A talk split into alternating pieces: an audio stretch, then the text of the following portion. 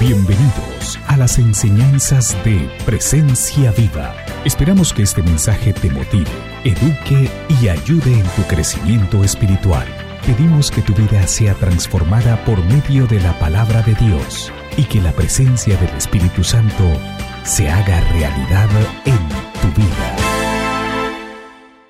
casualidad que eh, Semana Santa y la última semana de diciembre, por ahí el 24, son, son momentos en los cuales hay muchas personas que, que vienen a las iglesias. No es casualidad que algo sucede en ellos que de alguna forma entienden que se está celebrando algo importante, que, que algo está ocurriendo y pareciera que uh, esas fueran unas semanas más importantes que el resto de semanas del año y aunque verdaderamente no es así, eh, porque todo tiempo es importante, pues de alguna manera pues tomamos un momento para, para hacer un stop, por llamarlo de alguna manera, y, y, resaltar dos grandes acontecimientos, el nacimiento de Jesús y también la muerte y resurrección de nuestro Señor y de nuestro Salvador. Y lo que debemos pensar es que si para las personas a nivel general es importante esa fecha, una fecha como esta, ¿cuánto más debería ser para nosotros? Eh, es, importante que comprendamos que si, que si tú has decidido recibir a Jesús como Señor y Salvador, eh, lo que celebramos el día de hoy es trascendente, es vital, es el centro, es la roca sobre la cual usted y yo estamos parados en nuestra fe. ¿Por qué razón? Porque evidentemente hemos creído que Jesús vino a la tierra, que es el Hijo de Dios, que nació de una virgen, que vivió una vida libre de pecado, que murió por ti y por mí pero el tema fundamental es que no se quedó muerto, está vivo, está reinando, está glorificado y ese es nuestro Dios. Esta semana que pasó encontré un escrito de uno de los periodistas más reconocidos en, en Colombia. Eh, si no lo sabe, yo soy de origen colombiano, soy ciudadano de los Estados Unidos, pero mi origen es colombiano.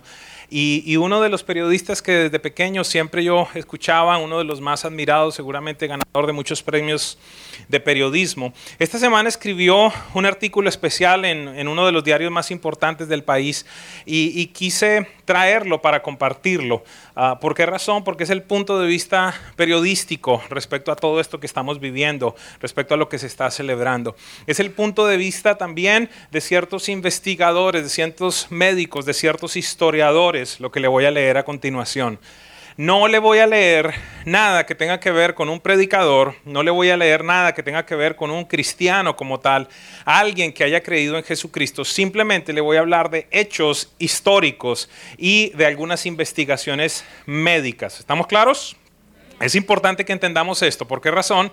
Porque creo que de alguna forma esto va a aumentar, va a engordar, si pudiera decirlo de, esta manera, su fe y la convicción en lo que usted ha creído. Entonces, el título dice lo siguiente, o decía lo siguiente, la muerte de Jesús. Verdad contada por los historiadores no cristianos, estudiosos que explican cuatro causas de la muerte de Cristo tras el terrible suplicio. Y este hombre empieza diciendo lo siguiente, desde que tengo memoria me he hecho esta pregunta, ¿cómo habrían descrito los médicos forenses las causas de la muerte de Jesucristo si hubiesen tenido la oportunidad de practicarle una autopsia? ¿De qué murió? Creo que es extremadamente interesante esta investigación periodística. Estamos ya en Semana Santa y sabemos cómo relata el Evangelio los detalles minuciosos de todos los acontecimientos de aquel viernes que todavía hoy causan una conmoción en el mundo. En cada misa, el sacerdote ah, lee a los concurrentes unos párrafos del relato magistral que dejaron los escritos de los seguidores del crucificado. Confieso que he dedicado media vida a investigar qué es lo que dicen sobre tales acontecimientos aquellos historiadores de la época que no tuvieron influencias religiosas ni fueron partidarios del crucificado. Hago un, un énfasis en esto. Este hombre nos está diciendo, he gastado, recuerde, Vamos a volver un momento. Uno de los mejores periodistas de Colombia, uno de los mejores periodistas de un país, dice, he gastado gran parte de mi vida a investigar qué fue lo que dijeron historiadores, gente que no estaba relacionada religiosamente, en fe, sentimentalmente con Jesucristo. Simplemente quiero saber qué es lo que ellos dicen. A continuación entonces él dice, me refiero a historiadores profesionales o a testigos presenciales que no eran cristianos. A gente que por no tener interés personal en el asunto hiciera un relato objetivo y ponderado. ¿Cuál es la tesis que él está planteando aquí? Eh, no voy a confiar en la Biblia. ¿Por qué razón? Porque está escrita por alguien que de alguna manera seguía en Jesús, creía en Jesús, lo seguía, alguien que emocionalmente estaba involucrado con, el, actor principal de estos hechos. Y él toma entonces la decisión de, vamos a investigar qué es lo que dicen las personas que no estaban involucradas con él.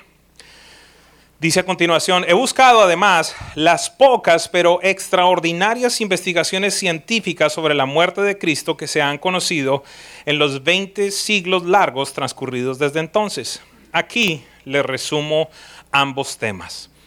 Sospecho que ustedes van a quedar tan asombrados como yo al descubrir que desde el punto de vista netamente médico y académico, los doctores coinciden con la narración de los evangelistas.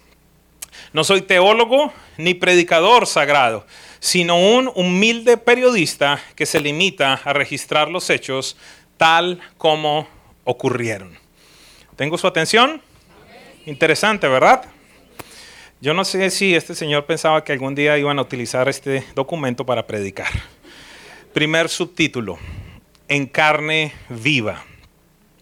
Haga de cuenta que ya son las 12 del mediodía de aquel viernes trágico. El sol se está levantando en lo alto del cielo. Jesús acaba de llegar al monte Calvario o monte de la calavera en las afueras de Jerusalén. Un pequeño monte llamado así porque no tiene hierba y parece una cabeza pelada. Yo lo recorrí hace muchos años haciendo periodismo. En idioma arameo, calavera se dice Gólgota. Arameo era el idioma que predicaba Jesús. En Siria quedan unas 25 mil personas que hablan arameo. En el camino hacia la muerte, Jesús lleva a cuestas el madero horizontal de la cruz llamado patíbulum, el cual, según las informaciones más serias, pesa alrededor de 70 kilos, unas 155 libras. El vertical se lo agregan cuando ya está en el monte, poco antes de crucificarlo, puesto de espaldas al suelo de cara al sol del mediodía. Lo acompaña el populacho frenético, revuelto de malhechores y niños con mujeres curiosas que disfrutan morbosamente con el terrible espectáculo. Lo empujan hasta hacerlo rodar por el suelo de piedra. Se ríen de él a carcajadas. Los soldados romanos lo insultan. Flavio Josefo, aquellos que son estudiosos, que les gusta al respecto, este es uno de los grandes historiadores. Flavio Josefo un respetado cronista del paganismo renata que se burlaban de él lanzándole escupitajos y gritándole, si tu Dios te quiere tanto, que te venga a salvar. Parecían perros sedientos de sangre tras los despojos del pobre hombre. Y, sin embargo, agrega Plinio, el joven, en sus anotaciones romanas, aquel condenado dolorido y sangrante los miraba a todos con una mirada mansa y piadosa. Estas son descripciones de historiadores, no son relatos bíblicos. Antes de iniciar su recorrido al Calvario, a través de un laberinto de callecillas que hoy se conoce como Via Crucis, Jesús fue castigado con 39 latigazos en la espalda desnuda. Tenía, perdón, 30 años después, el historiador romano Cayo Graciano, que también era pagano, es decir, no creía en Cristo, no tenía esa religión, esa creencia, y que pudo entrevistar a varios testigos presenciales, nos informa que tales látigos son tiras de cuello, de cuero, perdón, que llevan colgadas unas bolsas, unas bolas metálicas en el fin. Fueron esas bolas las que provocaron los enormes moretones que se le veían en la espalda. Como si fuera poco, también lo azotaron con un monstruoso instrumento de tortura unos largos pedazos de hueso afilado que le cortaron la carne severamente. Segundo subtítulo. ¿Cómo pudo aguantar? Miren lo que escribe textualmente Cayo Graciano. Cuando llegó al monte, el nazareno, que además era muy flaco, tenía la espalda tan, desgarrada que quienes estaban más cerca de él dice que le pudieron ver algunos fragmentos de la columna vertebral, a pesar de los borbotones de sangre que le brotaban. ¿Cómo pudo resistir ese hombre semejante dolor durante tanto tiempo? Se preguntó un día el filósofo Zacarías Frank, uno de los investigadores médicos más respetados del siglo XX, austriaco de nacimiento y que tampoco era cristiano, sino judío practicante. Sobre ese aspecto específico hay un hecho elocuente que poca gente conoce. El dolor de Jesús era tan agobiante que en esa época no existía una palabra para describirlo, ni siquiera en la ciencia médica. Tuvieron que pasar 19 siglos antes de que se inventara el término apropiado para referirse a un dolor que no se puede soportar. Los doctores lo llaman precisamente dolor excruciante, que traducido, traducido al lenguaje corriente significa dolor que se siente en la cruz. La Academia Inglesa de la Medicina lo describe así, un dolor atroz, un dolor insoportable, un dolor agonizante. Los clavos. Volvemos al monte Calvario. Ya lo están clavando en la cruz que será levantada en medio de la colina. Ahora hemos venido a saber, gracias a las investigaciones científicas más respetables, que en contra de lo que suele creer la tradición popular y contra lo que representan algunos cuadros y dibujos artísticos, los clavos no le fueron puestos en las palmas de las manos se ha aclarado, ya que en aquella época, en el idioma latino que también se hablaba en la colonia romana de Palestina, la palabra mano se escribía manibus, pero no solo se refería a las manos propiamente dichas, sino al antebrazo en general.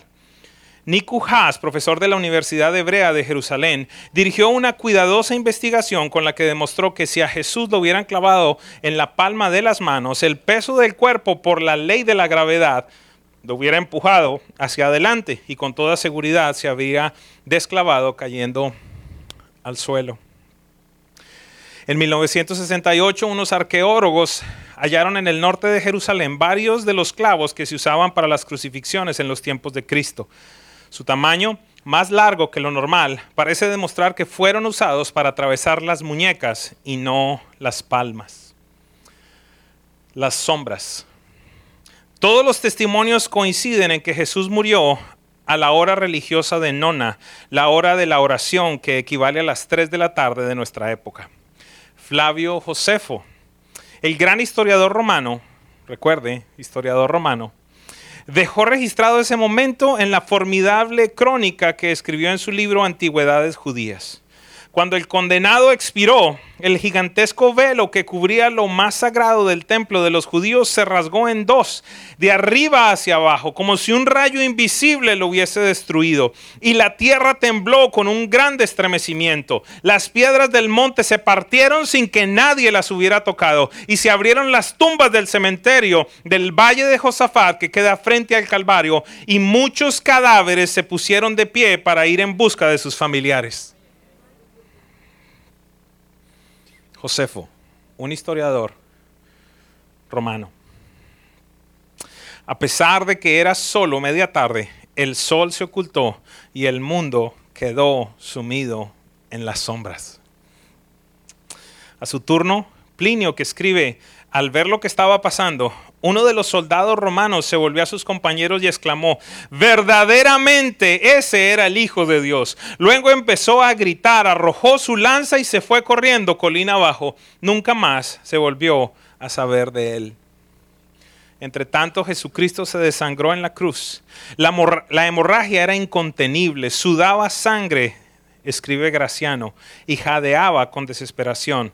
Se estaba ahogando cuatro causas de la muerte. Recuerde, estoy hablando de un escrito periodístico, de una investigación histórica y científica. ¿De qué murió Jesús científicamente hablando? Josefo dice lo siguiente, la crucifixión era una condena tan terrible que a Jesús se le desmembró los órganos corporales. De lejos se le podían contar los huesos y las costillas. El médico Edward Albury, decano universitario de Oxford y sobrino del legendario historiador inglés Arnold Tonyby, dice que Jesús sufrió, sufrió una hemorragia terrible que le causó a su organismo cuatro efectos principales. Número uno, desmayos y colapsos fugaces pero constantes, a causa de la baja presión sanguínea que le sobrevino desde que lo estaban azotando en el palacio de Pilato llamado Pretorio. Esos desmayos fueron los que lo hicieron caer al suelo varias veces cuando iba camino al Calvario. Número dos, los riñones dejaron de funcionarle, lo cual le impidió conservar el poco líquido que le quedaba en el cuerpo. Número tres, tuvo que haber sufrido una terrible arritmia cardíaca con el corazón desbocado tratando de bombear ansiosamente una sangre que ya no tenía. Número cuatro, cuando exclamó, tengo sed, era porque el cuerpo estaba ansiando líquidos para reponer la sangre perdida. Epílogo. A su turno, el filósofo alemán Walter Hernut, que se describe a sí mismo como un ateo racionalista, publicó en 1954 las conclusiones de su propia investigación. Yo no creo que ese hombre fuera el Hijo de Dios, dice con energía, pero podría haberlo sido, haberlo sido para haber resistido semejante tormento durante tres horas. No sé cómo lo hizo, no conozco a nadie que aguante eso. Ya son más de las tres de la tarde. Al pie de la cruz, María, la madre que espera con una sábana en las manos que le entreguen el cadáver de su hijo, es acompañada por Juan, el evangelista, que apenas tiene 24 años y parece un niño. El discípulo más joven de todos, el único entre los doce apóstoles que tuvo el coraje de acompañarlo hasta la muerte, desafiando la furia de la muchedumbre. 50 años después, a mediados del siglo I, el gran filósofo Séneca, que era profesor del emperador Nerón, escribió esta frase. No soy cristiano, pero me estremezco al pensar que Jesús murió lentamente, gota a gota, como su propia sangre. Lo escribe Juan Gozaín para el periódico El Tiempo en Colombia. Por siglos, gran parte de la humanidad se ha enfocado en el tema de la muerte, la tortura y la pasión de Cristo. Y, no hay nada de malo con eso. Es evidente que necesitamos tener conciencia respecto a lo que sucedió. Sin embargo, yo quiero esta mañana pedirle al Espíritu Santo para que nos ayude a comprender algo que el apóstol Pablo empezó a comprender, o quizás pudiera llegar a la conclusión comprendió en su vida. Primera de Corintios capítulo 15, verso 12 hasta el 21 nos dice lo siguiente. Ahora bien, si se predica que Cristo ha sido levantado de entre los muertos, ¿cómo dicen algunos de ustedes que no hay resurrección? Y si no hay resurrección, entonces ni siquiera Cristo ha resucitado. Y si Cristo no ha resucitado, nuestra predicación no sirve para nada, como tampoco la fe de ustedes. Aún más, resultaríamos falsos testigos de Dios por haber testificado que Dios resucitó a Cristo, lo cual no habría sucedido si en verdad los muertos no resucitan. Porque si los muertos no resucitan, tampoco Cristo ha resucitado. Y si Cristo no ha resucitado, la fe de ustedes es ilusoria y todavía están en sus pecados. Necesitamos hacer allí un pare, necesitamos hacer un stop. Necesitamos comprender que si tú has decidido recibir a Jesús como Señor y Salvador, esto que celebramos el día de hoy es lo más trascendente que necesitas conocer, es lo más trascendente que necesitas abrazar. Jesucristo resucitó, no está muerto. ¿Por qué razón? ¿Por qué razón es tan trascendente? Porque aquí lo dice, si Él no resucitó, aún están en sus pecados. Vamos a ponerlo en términos para que todos lo podamos entender. Yo creo que aquí podría atreverme a decir que todos hemos pasado en determinado momento por una prueba en el colegio, en la universidad, en algún lugar, ¿verdad? Hemos hecho una evaluación. A esa evaluación le prosigue una calificación en la cual se evalúa si tú tenías el conocimiento correcto, si tú pasas o no pasas esa evaluación. Quiero decirte algo la evaluación y la calificación, más que la evaluación del proceso que vivió Jesucristo, se llevó a cabo el domingo en la mañana. Fue el domingo en el que el Padre Celestial, por llamarlo de alguna manera y por tratar de explicarle lo que sucedió, evaluó si Jesús cumplía con todos los requerimientos para que su vida y su muerte fueran aceptos para limpiar tus pecados y mis pecados. Fue ese día en el que el Padre dijo, ok, vivió 33 años, nunca cometí un pecado. No un mal pensamiento, no una mala palabra. Esto, esto es complejo para que lo comprendamos. Porque en el Antiguo Testamento estaba claramente establecido que los pecados del pueblo tenían la condición de ser expiados, es decir, quitados del pueblo, si se presentaba un sacrificio de un cordero perfecto. No podía tener una mancha, no podía tener ningún tipo de defecto en su cuerpo, no podía ser ciego, ni cojo, ni tuerto, no podía tener absolutamente nada, tenía que ser perfecto. Y eso precisamente fue lo que tuvo que observar el Padre Celestial. Jesús vivió una vida intachable, irreprochable, ni un solo pecado, aunque fue tentado en todas las cosas, dice la Biblia. Estando Jesús muerto, entonces el Padre dice, acepto el sacrificio. Y sobre él opera un poder, que es del cual quiero hablar el día de hoy. Un poder misterioso que lo resucitó de los muertos y que hace que el Padre califique con 10, con A,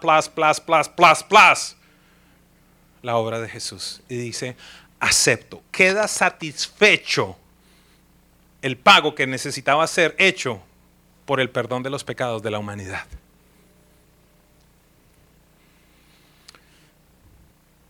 Verso 17. Y si Cristo no ha resucitado, la fe de ustedes es ilusoria y todavía están en sus pecados. En este caso, también están perdidos los que murieron en Cristo. Y si la esperanza que tenemos en Cristo fuera solo para esta vida, seríamos los más desdichados de todos los mortales. Lo cierto es que Cristo ha sido levantado entre los muertos como primicias de los que murieron. Y de hecho, ya que la muerte vino por medio de un hombre, Adán, también por medio de un hombre, Jesús, viene la resurrección de los muertos.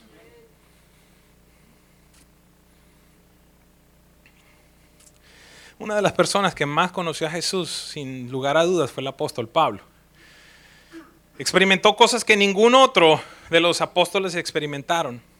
A pesar de que Pablo como tal no le conoció en ese tiempo en el cual ah, él evangelizó, vino al mundo, es decir, no le conoció antes de su crucifixión, de su muerte. La relación que Pablo tuvo con Jesús fue muy diferente a la que tuvo Pedro o Juan. Entiéndame, Pedro, Juan, Jacobo, ellos vieron cosas maravillosas, grandiosas, vieron la, la multiplicación de los peces, lo vieron caminar en el agua, vieron que resucitó gente. Pero Pablo no tuvo un encuentro con el Jesús que, que, sanó, con el Jesús que liberó, con el Jesús que enseñó, con el Jesús que multiplicó el pan. Pablo tuvo un encuentro con el Cristo de gloria resucitado. Otra persona totalmente diferente. No tan solo él se encontró con ese cordero que habló Juan el Bautista, he aquí el cordero de Dios que quita el pecado del mundo, sino que Pablo se encuentra con aquel que dice en Apocalipsis que se le llama el león de la tribu de Judá. Un Cristo glorioso, un Cristo grandioso. Y Pablo, a pesar de conocerle tanto, a pesar de, entender tantas cosas que usted y yo no hemos experimentado, a pesar de que él dice allí en la Biblia que tuvo encuentros personales con él, que fue llevado a lugares celestiales, que allí se le fueron reveladas cosas que ningún otro nombre conoce. Es más, él se retiene de contestar, de hablar de ciertas cosas porque dice, no, ni, les, ni les ni entenderían. Este hombre nos enseña en Filipenses 3 del 3 al 10, el centro de lo que quiero predicar en este día. Él dice allí, porque los que adoramos por medio del Espíritu de Dios somos verdaderos circuncisos. Confiamos en lo que Cristo hizo por nosotros. Escúcheme, por favor. No depositamos ninguna confianza en esfuerzos humanos, aunque si alguien pudiera confiar en sus propios esfuerzos, ese sería yo. Imagínate, cualquiera diría, este tipo sí es prepotente. ¿Qué clase de orgulloso? Y entonces allí empieza, permítame decirlo de esta manera, a mostrar su pedigrí. ¿Verdad? A mostrar allí su resumen. Y dice lo siguiente. De hecho, si otros tienen razones para confiar en sus propios esfuerzos, yo las tengo aún más. Fui circuncidado cuando tenía ocho días de vida. Soy un ciudadano de Israel de pura cepa y miembro de la tribu de Benjamín un verdadero hebreo como no ha habido otro. Imagínate.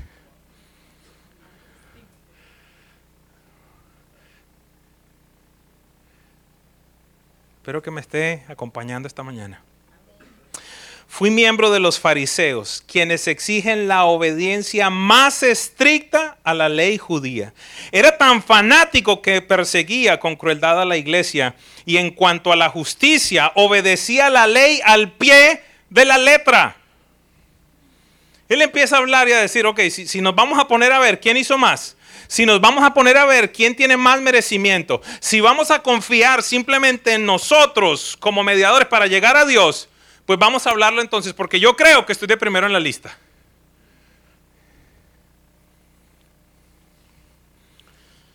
Antes creía que todas esas cosas eran valiosas, pero ahora considero que no tienen ningún valor debido a lo que Cristo ha hecho. Así que todo lo demás no vale nada cuando se compara con el infinito valor de conocer a Cristo Jesús, mi Señor. Por el, amor a Él he desechado todo lo demás y lo considero basura a fin de ganar a Cristo y llegar a ser uno como Él. Esta traducción es romántica. Hay otra traducción que dice, considero todo como estiércol.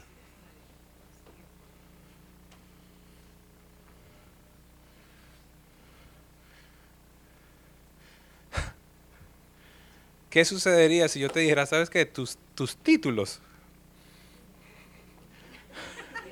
ya me, ya, me, ya me cohibieron?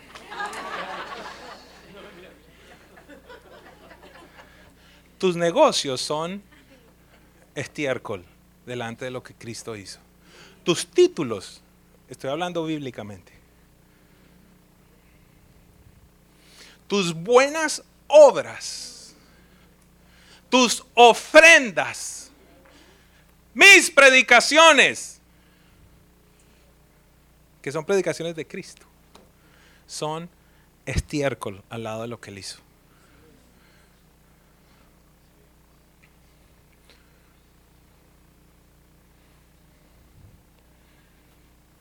Ya no me apoyo en mi propia justicia por medio de obedecer la ley.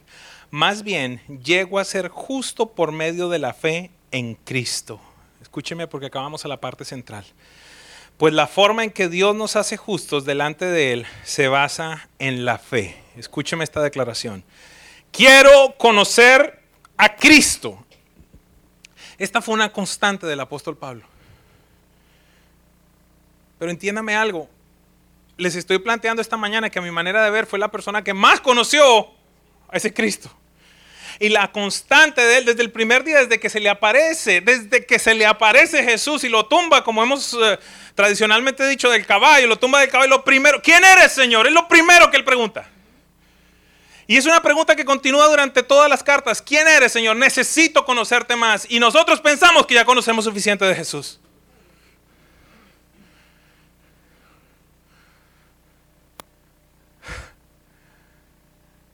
Y pensamos que conociendo de Jesús estamos ya satisfechos, que ya estamos donde tenemos que estar. Sin embargo, Pablo va un paso más allá y es donde yo quisiera pedirle a Dios que nos permita ir como iglesia. Pablo dice, quiero conocer a Cristo, pero hay una segunda cosa que él quiere conocer. Y experimentar el gran poder que lo levantó de los muertos. El poder de la resurrección. Factible que para el 95% de la gente que está sentada acá digan, che, wow, chévere. ¿Por qué digo esto? Porque creo que ha sido la realidad de la iglesia por siglos. No hemos llegado. En inglés se dice tap into, ¿verdad? E, en, en ayúdame alguien. No, no hemos accesado a ese nivel. Nos hemos quedado en el tema del conocimiento que tenemos de Cristo. Algunos muy poco, algunos un poco más, otros quizás han estudiado más, otros quizás han indagado más en la obra del Espíritu Santo. Pero aún no hemos llegado a ese nivel del cual Pablo nos habla aquí. Nos dicen, no quiero tan solo quedarme en el conocimiento de Cristo, sino quiero que quiero llegar a un punto en el cual pueda experimentar el gran poder que lo levantó de entre los muertos. Él entendía que había algo que había sucedido que era totalmente descomunal, que nunca se había vivido ni se volvería a vivir. Y él dice, yo quiero experimentar eso. Quiero sufrir con Él para participar en su muerte y para poder experimentar de una u otra manera la resurrección de los muertos.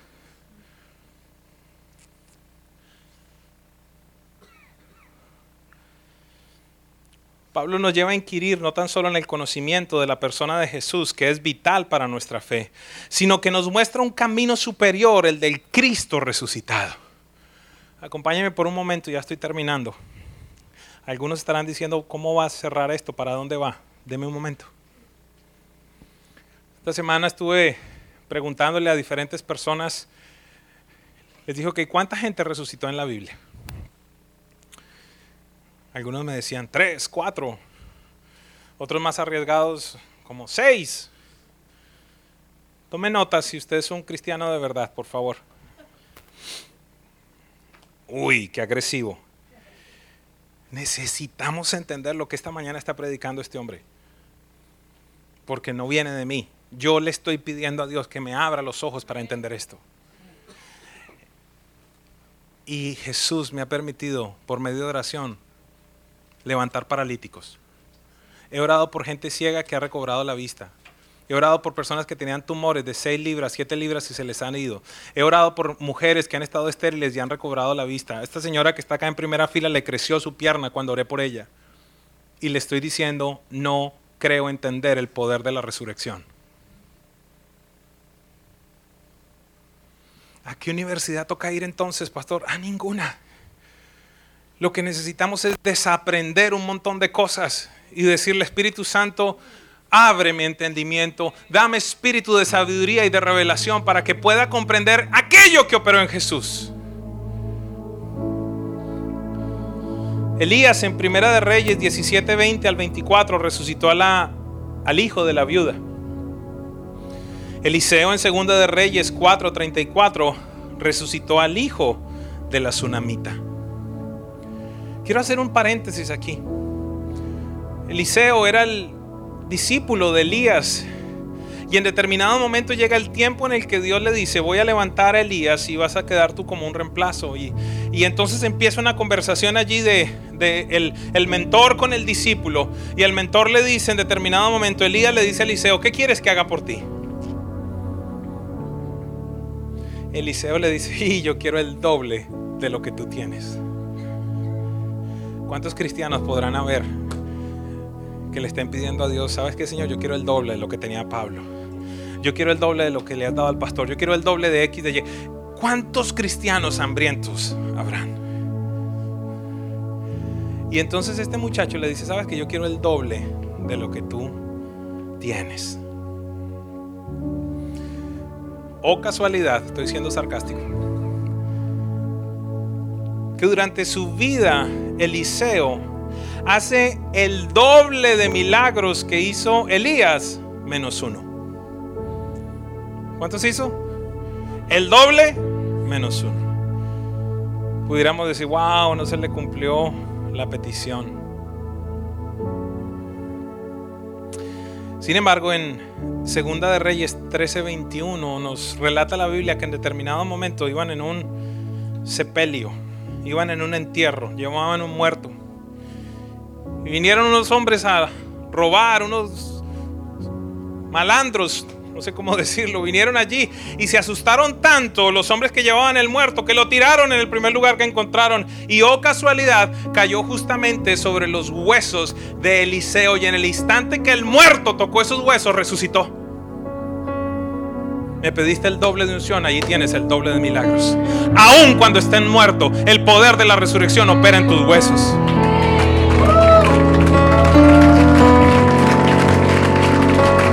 Eso tiene que ver contigo, eso tiene que ver conmigo. Por eso les digo que no hemos accesado ese poder de la resurrección.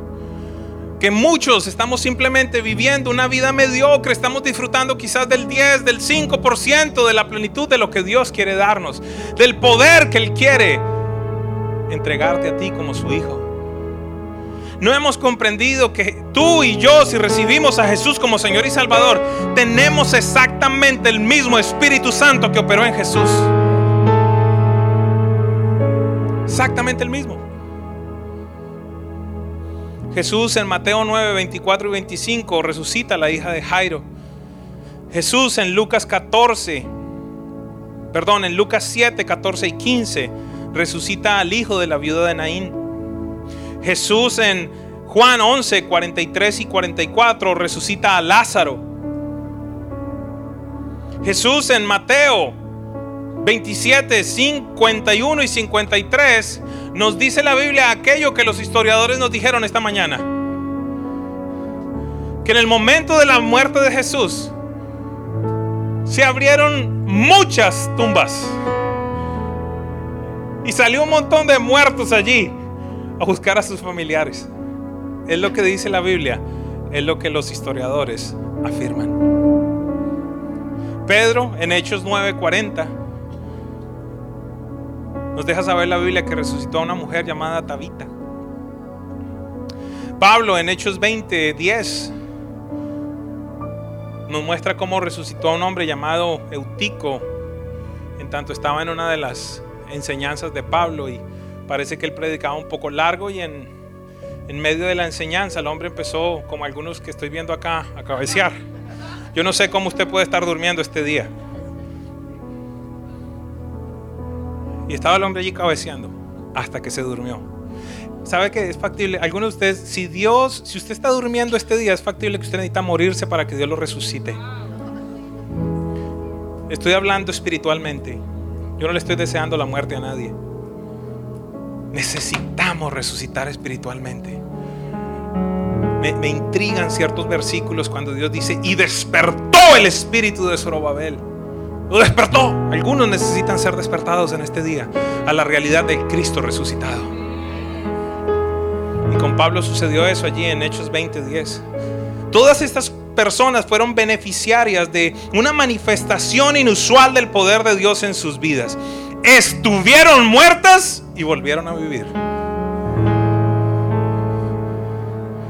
No, no muchos pueden decir eso y no estoy hablando de muertos espiritualmente, que ahora estamos vivos espiritualmente, aunque ese es el milagro más grandioso.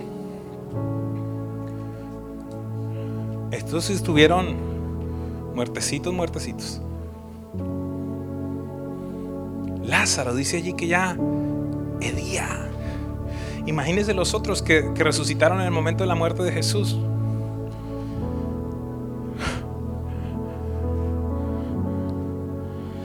Pero ¿qué hay de diferente entre la resurrección de estas personas y la resurrección de Jesús? Porque Pablo dice, quiero experimentar ese poder que levantó a Jesús. Al parecer ese poder que levantó a Jesús era diferente al poder que Jesús o estos otros hombres utilizaron para levantar de los muertos a esas otras personas. Por ejemplo, podemos llegar a tres conclusiones de muchas, pero simplemente a tres. Número uno, todos estos, todos estos que resucitaron, volvieron a morir. Jesús no. Jesús está vivito, bien vivito, bien vivito y glorioso, vigente.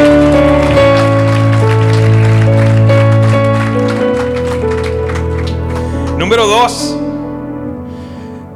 aquellas personas que murieron resucitaron con los mismos defectos, las mismas situaciones de carácter. Si se murió chismosa, resucitó chismosa.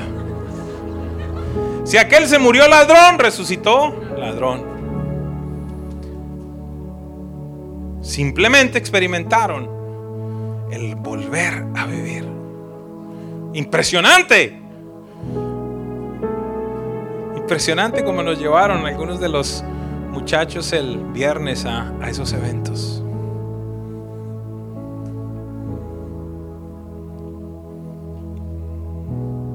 Volvieron a vivir, pero resucitaron con los mismos defectos. Tres, volvieron a vivir, pero resucitaron con el mismo cuerpo. Podían volverse a enfermar. Evidentemente continuaban envejeciendo.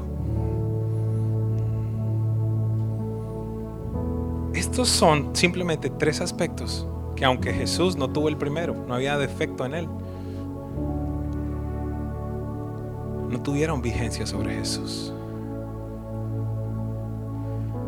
Ese primer cuerpo de Jesús podían lacerarlo, podían arrancarle la piel, podía quedarse sin sangre.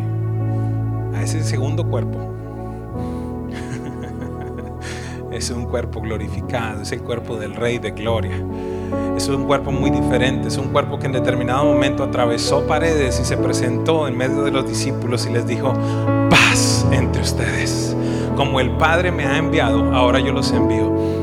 Sopló y recibieron el Espíritu Santo.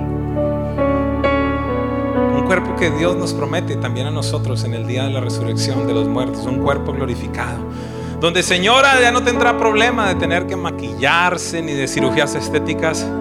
Eh, no nos saldrán las llantas a los señores y no nos quedaremos calvos. Pero ese no es el punto. El punto que el poder de resurrección está a tu disposición y a mi disposición aquí en la tierra. El punto es que Pablo nos dice, no tan solo quiero conocer a Jesús, sino quiero conocer ese poder que operó en ese hombre que estaba muerto, que lo resucitó y que se me presentó como un Jesucristo de gloria, como un rey de justicia, como un rey de verdad, como un rey que subió al cielo y le dijo al Padre, Padre, he pagado por los pecados de la humanidad, he pagado para que sean limpios de todo pecado, limpios de toda enfermedad, todo el acto de decretos que Satanás puso en la cruz dice la Biblia que él hizo un espectáculo, público de todas las maldiciones que Satanás quería proferir, proferir sobre tu vida. Que había dicho, vas a ser un, un desgraciado totalmente. Tu matrimonio no va a servir para nada. Tus hijos se van a perder en las drogas. Te vas a divorciar. Vas a terminar quebrado. Nunca saldrás adelante. Pues Jesús se levantó allí y dice la Biblia que hizo un espectáculo público de todo eso. Que los avergonzó está pagada, consumado es. Y ese es el poder que tú y yo necesitamos desesperadamente comprender.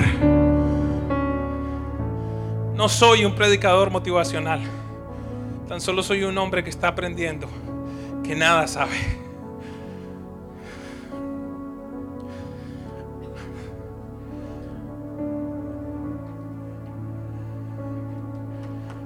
Pudiéramos comprender la obra de Cristo.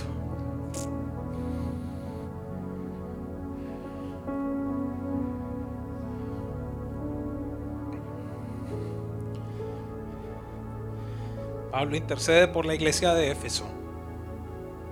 Como esta mañana yo me paro delante de ustedes. Y él orándole al Padre dice, pido que el Dios de nuestro Señor Jesucristo, el Padre glorioso les dé espíritu de sabiduría y de revelación para que lo conozcan mejor.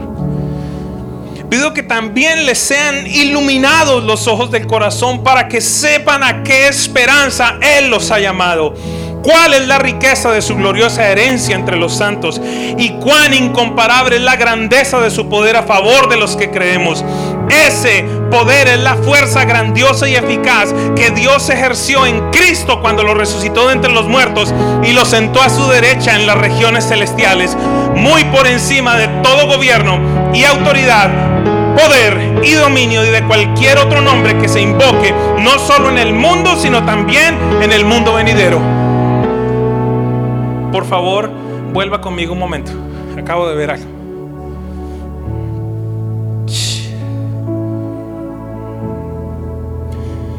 Cierre sus ojos un segundo, por favor, y escuche atentamente la palabra de Dios. Dice, pido también que les sean iluminados los ojos del corazón para que sepan a qué esperanza Él los ha llamado cuál es la riqueza de su gloriosa herencia entre los santos y cuán incomparable es la grandeza de su poder a favor de los que creemos. Escuche por un instante. El apóstol Pablo nos está diciendo que ese poder, esa fuerza grandiosa y eficaz que Dios ejerció sobre Cristo, está a tu favor. Espíritu Santo, haz lo que solamente tú puedes hacer.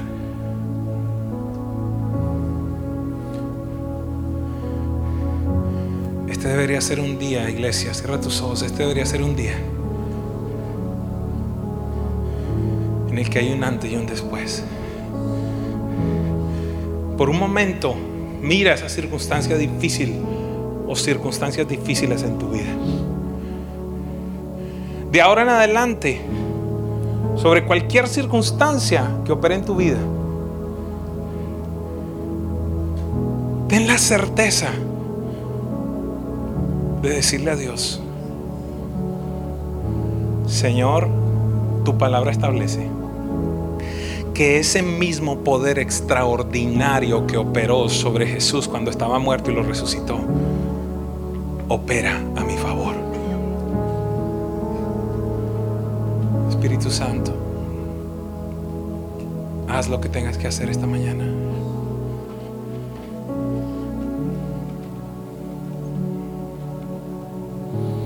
Ese poder es la fuerza grandiosa y eficaz que Dios ejerció en Cristo cuando lo resucitó de entre los muertos y lo sentó a su derecha en las regiones celestiales.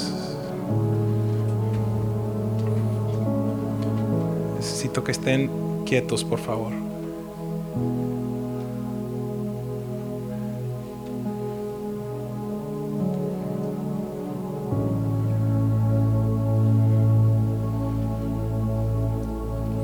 pido que el Dios de nuestro Señor Jesucristo, el Padre glorioso, les dé espíritu de sabiduría y de revelación para que lo conozcan mejor. Pido que también les sean iluminados los ojos del corazón para que sepan a qué esperanza Él los ha llamado, cuál es la riqueza de su gloriosa herencia entre los santos y cuán incomparable es la grandeza de su poder a favor de los que creemos. Estamos llamados a vivir no tan solo en la confianza de la vida santa de Jesús, en la certeza de su muerte, sino en el poder de su resurrección. ¿Cuál es ese poder, iglesia? El poder que venció la muerte, el poder que limpió tus pecados, el poder que anuló las maldiciones que estaban sobre ti, el poder que detuvo la enfermedad, el poder que restauró ese cuerpo martirizado de Jesús y le dio uno glorificado.